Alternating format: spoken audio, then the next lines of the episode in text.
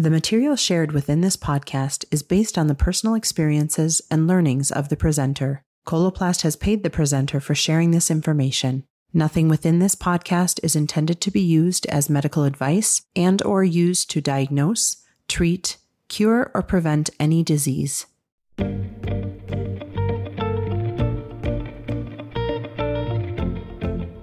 Welcome to the Coloplast Professional Bowel and Bladder Matters podcast, where we explore various important topics related to ostomies and continence.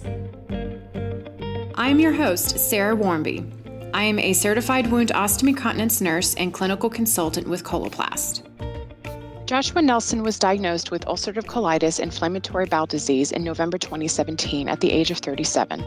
Within one year, he was evaluated by the inflammatory bowel disease experts from Rochester Mayo Clinic and University of Minnesota Medical Center due to his deteriorating condition. He was elevated to biologics and combination therapies in an effort to manage his ulcerative colitis. After failing maximum medical therapies, it was determined to surgically remove his colon in November 2018 at the age of 38. In February 2019, the final surgery was completed, making his ileostomy permanent. Since the decision to remove his colon, his health has returned, requires zero medication, no specialized diet, and no further complications from ulcerative colitis.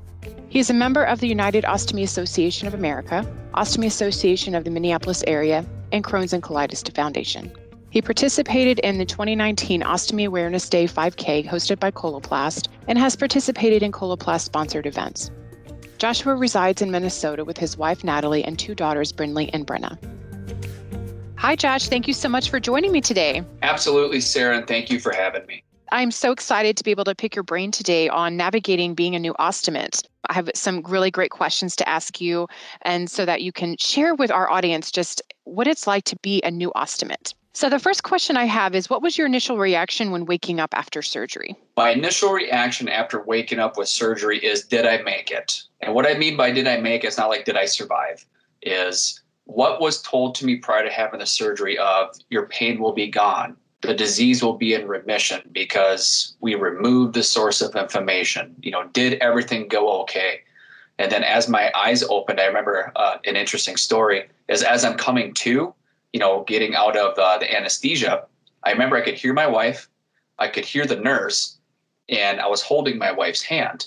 My eyes aren't open yet but i can hear everything and my wife Natalie goes, "He's squeezing my hand." And the nurse is like, "Well, I wonder why he's doing that." And she goes, "He's squeezing harder." She's like, "Well, I can fix that." Must have, you know, loaded me up with a dose of pain meds. She's like, "Oh, that's better." He relaxed. And then I sit up, or I kind of, you know, my eyes do open, and I remember lifting the blanket up because I was curious to see what this stoma looked like now. And so when I lifted up the blanket, I noticed a giant hospital issued bag on my abdomen. And I thought, huh, that's interesting. So it was clear or transparent. So you could see the stoma. And I was like, wow, that's interesting. And I thought too, like, oh, that looks quite large. But obviously, I just had surgery. You know, the body's, you know, swollen from the surgery. The next thing I thought about is like, now it's time to get my life back. Hopefully, this works. What can I start to do to get my life back on track. So I was excited actually because understanding what that disease does to you when you're active in a flare, it pretty much takes every bit of energy out of you because you're always worried about it. Now, hopefully, I didn't have to. Yeah, yeah.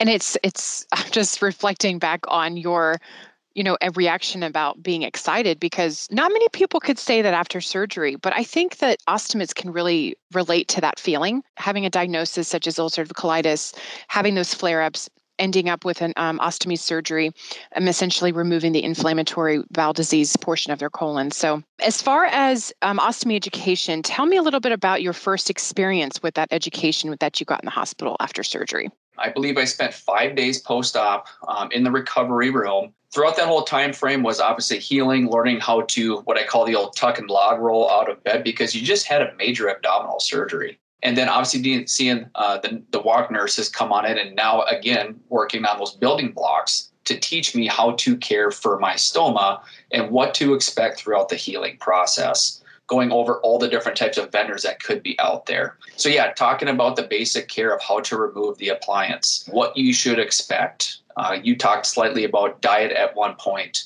You know, starting out with those low residue foods, oatmeal, mashed potatoes, something that's easy for the body to digest. Ironically, I was discharged a week before Thanksgiving. They warned me that like do not overeat you know easily come back into this process. And i thought that was kind of interesting because before i had the surgery i was always concerned about the foods that i was eating. Like is it going to cause me pain? Am i going to react to this? Am i going to have multiple bowel movements from it?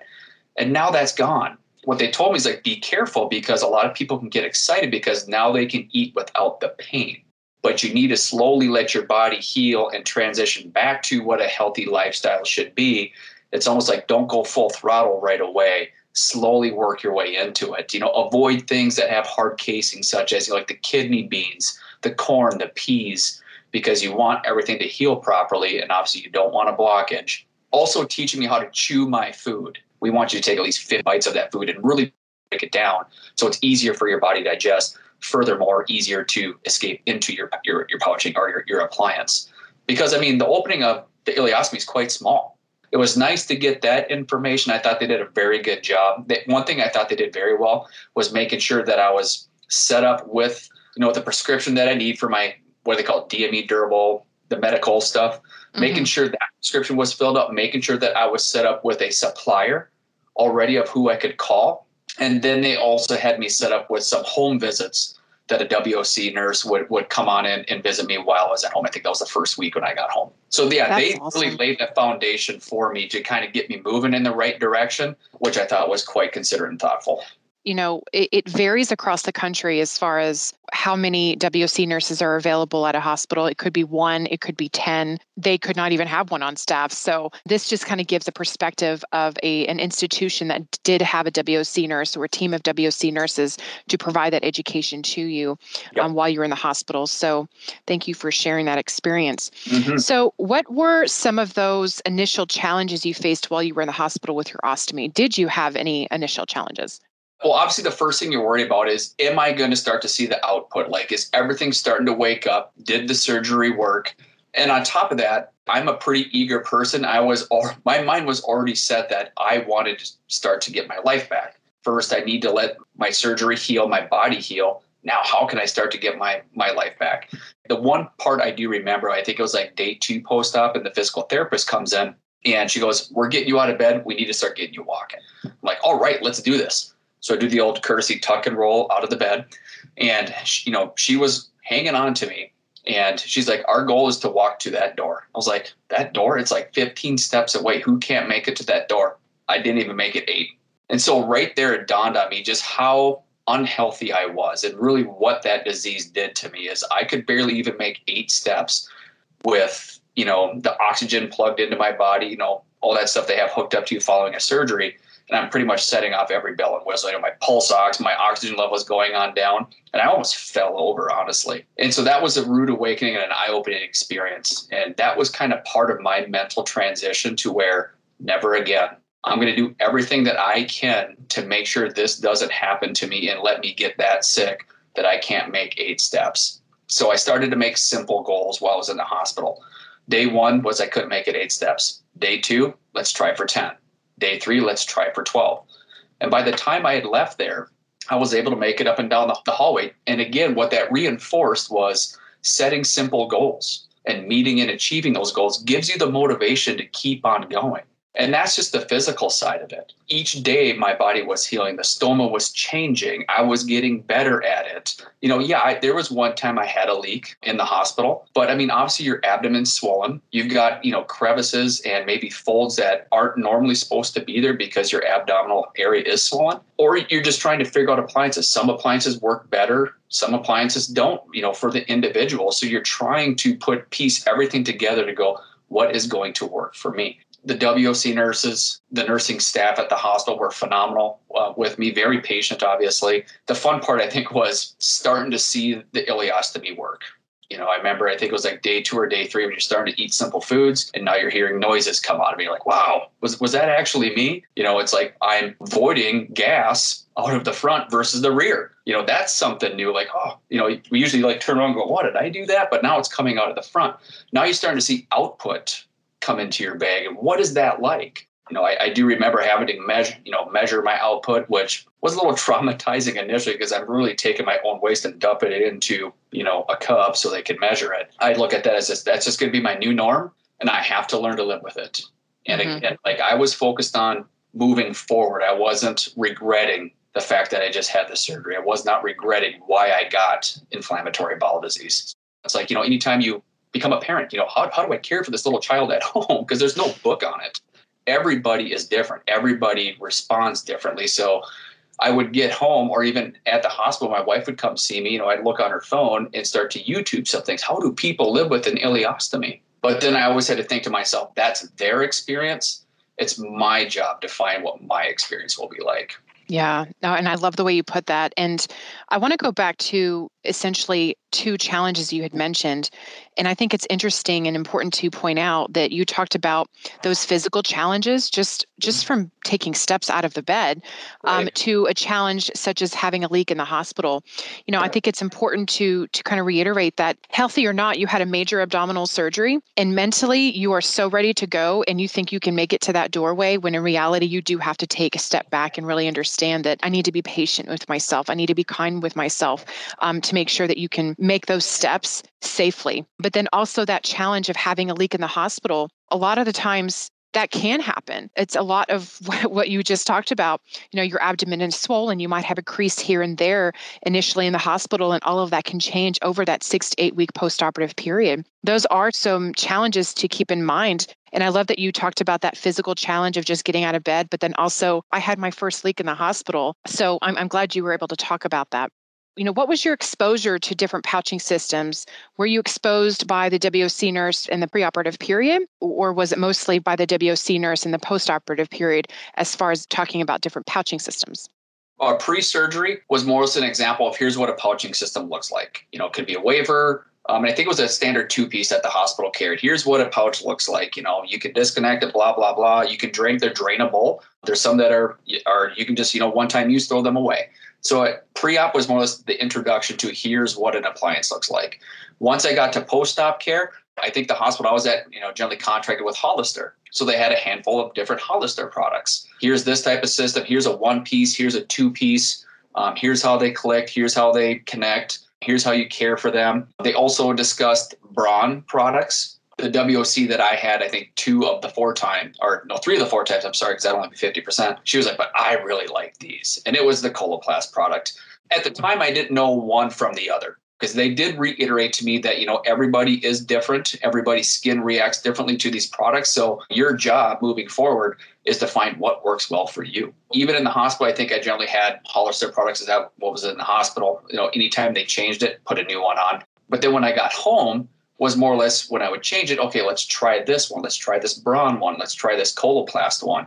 And honestly, for me, and it's like, you know, it's no pun intended or any type of disclaimer, but the Coloplast product, once I put that on, I think the first time I had it on, I had it on for four days, where some other products, I could only wear it for a day or two, just based on the shape of the wafer, how my body reacted and adhered to it. But when I put that Coloplast, like oval shaped one on there, I mean, I had to peel that thing off. And that's, you know, a little concerning at the time because you also have stitches around that area. So like removing the appliance kind of scares you a little bit as if to not do any further damage. So yes, I was given multiple different options. And again, that's what was nice before I was ultimately discharged was again having the prescription to get my my supplies and my appliances and also being set up with the provider that could, you know, ship them out to my house. And it's great that you you were exposed to different types because every person's different. Their skin can be different, yep. um, and it's very helpful to kind of see what options are out there for patients. The one thing they did stress to me is it is completely okay to call every single supplier that makes this stuff and inform them that you are a new ostomate and you want to try supplies and they will ship anything and everything out to you call them all and get as much stuff sent out to you initially as you can to try everything and as a WOC nurse, I would agree with that because it is important to kind of weigh your options, see what's mm-hmm. out there, and see what works best for you. It's incredible to to kind of see the support given, you know, by these companies and really and truly being able to share that with patients and giving them the option that they deserve. So thank you for for mentioning that. As far as a follow-up after surgery, did you have the opportunity to go to an outpatient setting and see a WOC nurse? Uh, no, they they came out to my house. Um, they came so that's to your house. What, that was really cool. I think they called them like in-home visits or something like that. You know, I'm not an insurance expert or anything like that, but I think I had four, and that was great. So they checked up on me. I think once a week for the first month, and uh, yeah, just watching and seeing the general progression on how I was healing, how I was adapting to you know living a life with a stoma. Are the products that I'm trying working for me? And then I think even in one of those settings, again, going back to the hospital being a fire hose, I might have forgotten about it.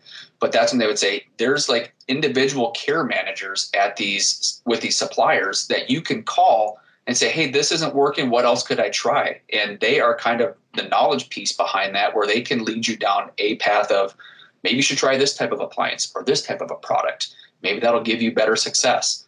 And so that was nice to have that support. And then even the surgical care team um, with the colorectal department, I mean, they were calling me once a week just to make, you know, simply checking on it. How's everything going?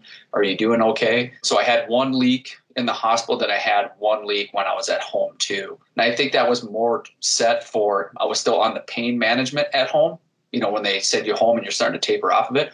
I think I just finally fallen asleep. I think the the bag just got too full and it found its weakest, you know, the easiest way out. Mm-hmm. But I remember when that happened, like I woke up and I felt it. And I thought that was kind of a weird sixth sense I was starting to understand is where I'd be sleeping at night and all of a sudden my hand would just kind of go down by the appliance, like and see if it's filling up. And I still have that today. So when that happened, I didn't get frustrated. I didn't get disappointed. I wasn't mad at myself. Honestly, I took a, te- a step back and go, what can I learn from this? That's where you hear stories where people like, I have to set an alarm at night just to kind of wake up and, and see how the bag is filling up at night. I've been pretty fortunate. Once everything calmed down for me, I can pretty much make it through the night. Like like I said, I just kind of empty before I go to bed. And I can usually make it all the way through the morning. That was, you know, some of the experience that I had following the surgery and the support I was given, which was truly beneficial. And then same thing with the family. It was nice having them there, like my wife, because then she could learn as well. You know, when those people would come on out and support you.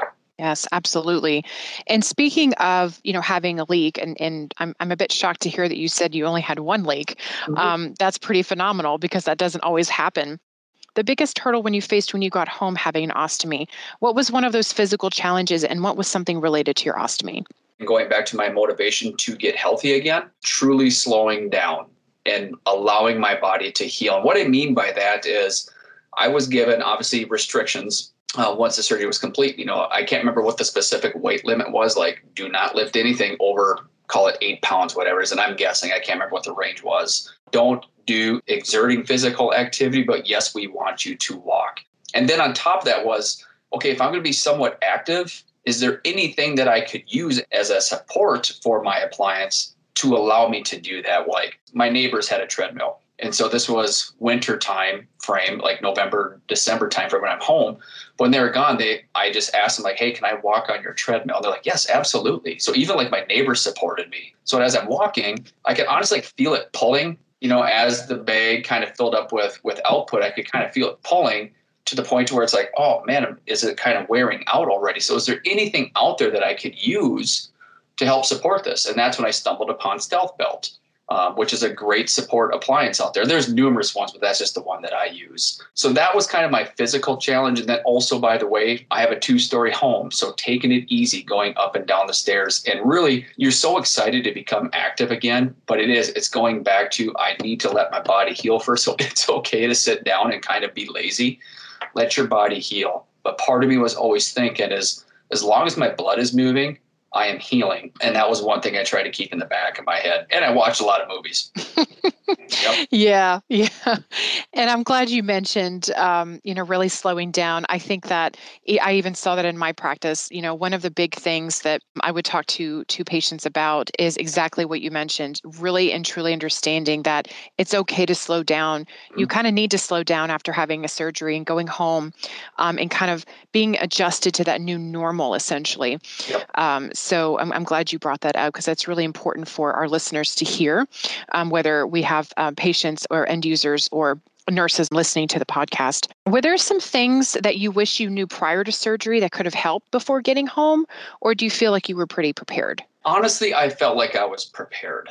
my situation being more emergent versus elective. I mean, yes, there are obviously some things I wish I would have known. Maybe it would have been nice to have some supplies at the house already, but I mean, that's such a minor detail at that time. I felt like for me, I, have been pretty fortunate. There wasn't a whole lot of surprises for me following my surgery. Maybe a simple leak here or there, or um, an appliance starting to fail on me maybe earlier than what was advertised. But that could be a culmination of numerous things. Like we've talked about slightly, it could just be the, what the product's made of. Maybe it just doesn't adhere to my skin really well. But other obstacles was, I, I mean, it was just more or less trying to, uh, you know, from the family perspective, would be teaching my girls what I have you know, some of the bags were still clear and transparent, let them see what the stoma looks like and teaching them that this is something I'm going to have for the rest of my life. They were younger at the time and they were pretty eager about it. Like, oh, look at that. That's dad's stoma. They even decorated some bags.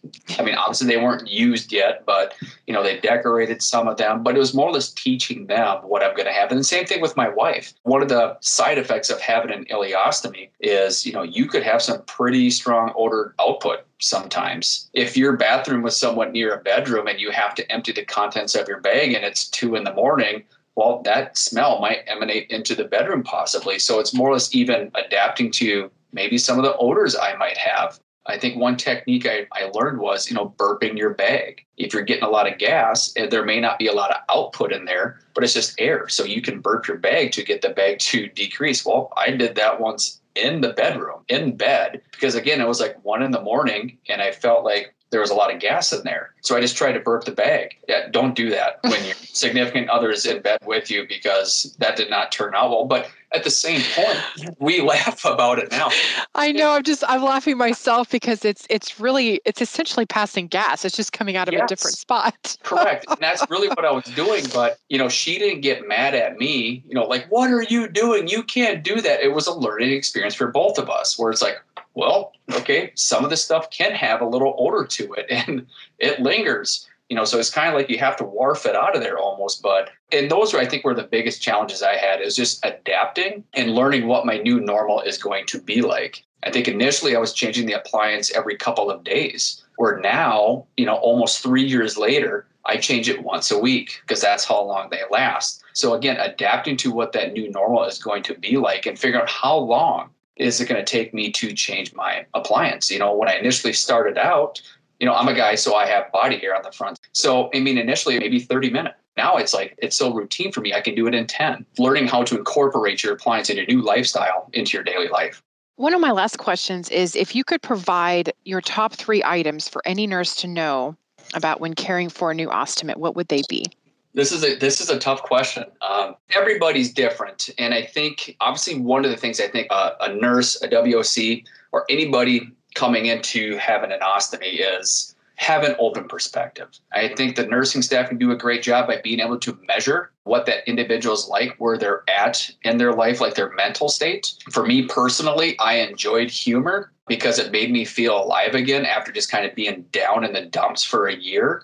And so I was okay with like kind of short ended jokes made about me because it made me laugh. It made me feel good. Like I am a human being still, and they're still making fun of me. This is great.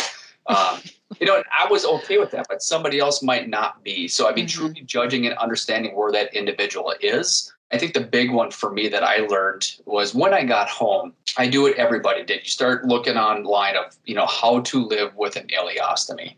And I, me personally, I found that I found more negative stories than I did positive stories.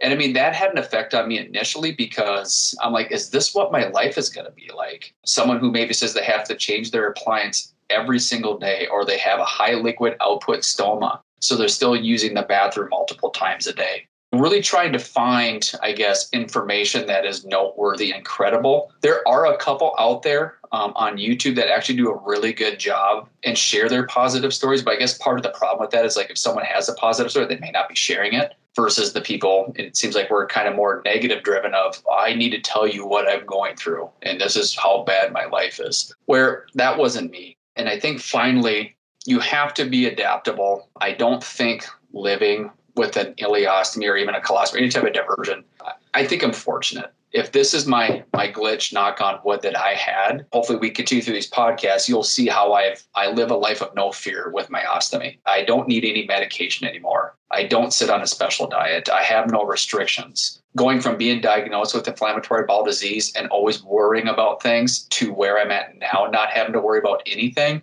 I think I'm truly fortunate and completely happy with that. So keep an open mind and don't look five feet in front of you. Find long term goals. You know, what's my six month goal going to be? What's my one year goal going to be? As you transition from surgery back to normal life, your body will change, your stoma will change. If you lock into an appliance that works out really well, your quality of life is going to go through the roof. And hopefully that's the case for most people. But that's what's great about the industry is you do have that care team there, but you need to pick up the phone and call them and talk to them about it so they can help navigate you in the right direction. Yeah, absolutely. And I think the three things that you talked about really and truly is something that any nurse can take into consideration, but any new patient, new ostomate can take into consideration. So, you know, having that open mind or open perspective from both a nurse and an end user or patient perspective really important especially when you know being a nurse going into taking care of a new ostomate being open to learning.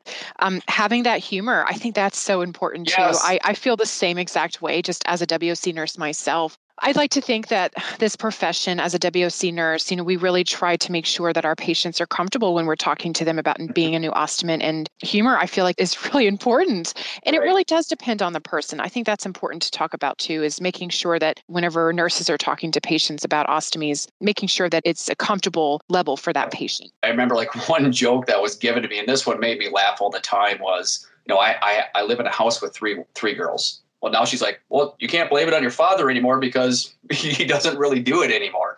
Um, you know, because obviously it's coming out of the front versus the back end. So that one always made me laugh. And again, going to that humor piece is extremely important because just emotionally, when you're laughing, you feel better. And so they mm-hmm. always find a way to kind of, like I said, I don't have a thick skin, so I always welcome that stuff. And it made me laugh. Yeah, yeah, and and it, it really releases those endorphins and and really helps um, in the recovery process. Um, and I like how you you talked about you know a lot of the times you know even in forums and support groups and things like that a lot of the times individuals will go to these resources and talk about the bad they might yes. not necessarily talk about the good so keeping that open mind is so super important What when i used to tell patients too what works for one person may not work for you um, and vice versa you might find something that works for you that doesn't work for someone else so it is important to keep that open mind and open perspective and also being adaptable again i think this is uh, you know important for for nurses taking care of ostomates and new ostomates as well. Hearing what your perspective is is just being adaptable to any situation and um, you know taking care of someone with a new ostomy. So thank you so much for sharing those those insights. Absolutely. Thank you very much. And thank you so much for joining me today. I really, I really appreciate um, you sharing your experiences and your journey, and um, you know what it's like to navigate uh, life uh, with being a new ostomate. Absolutely. Thank you very much, Sarah. Thank you for joining us for this episode of the Bowel and Bladder Matters podcast, part of Coloplast Professional, where we believe clinician education related to ostomies and continence matters. For more educational resources from Coloplast, visit us at coloplast.us/professional.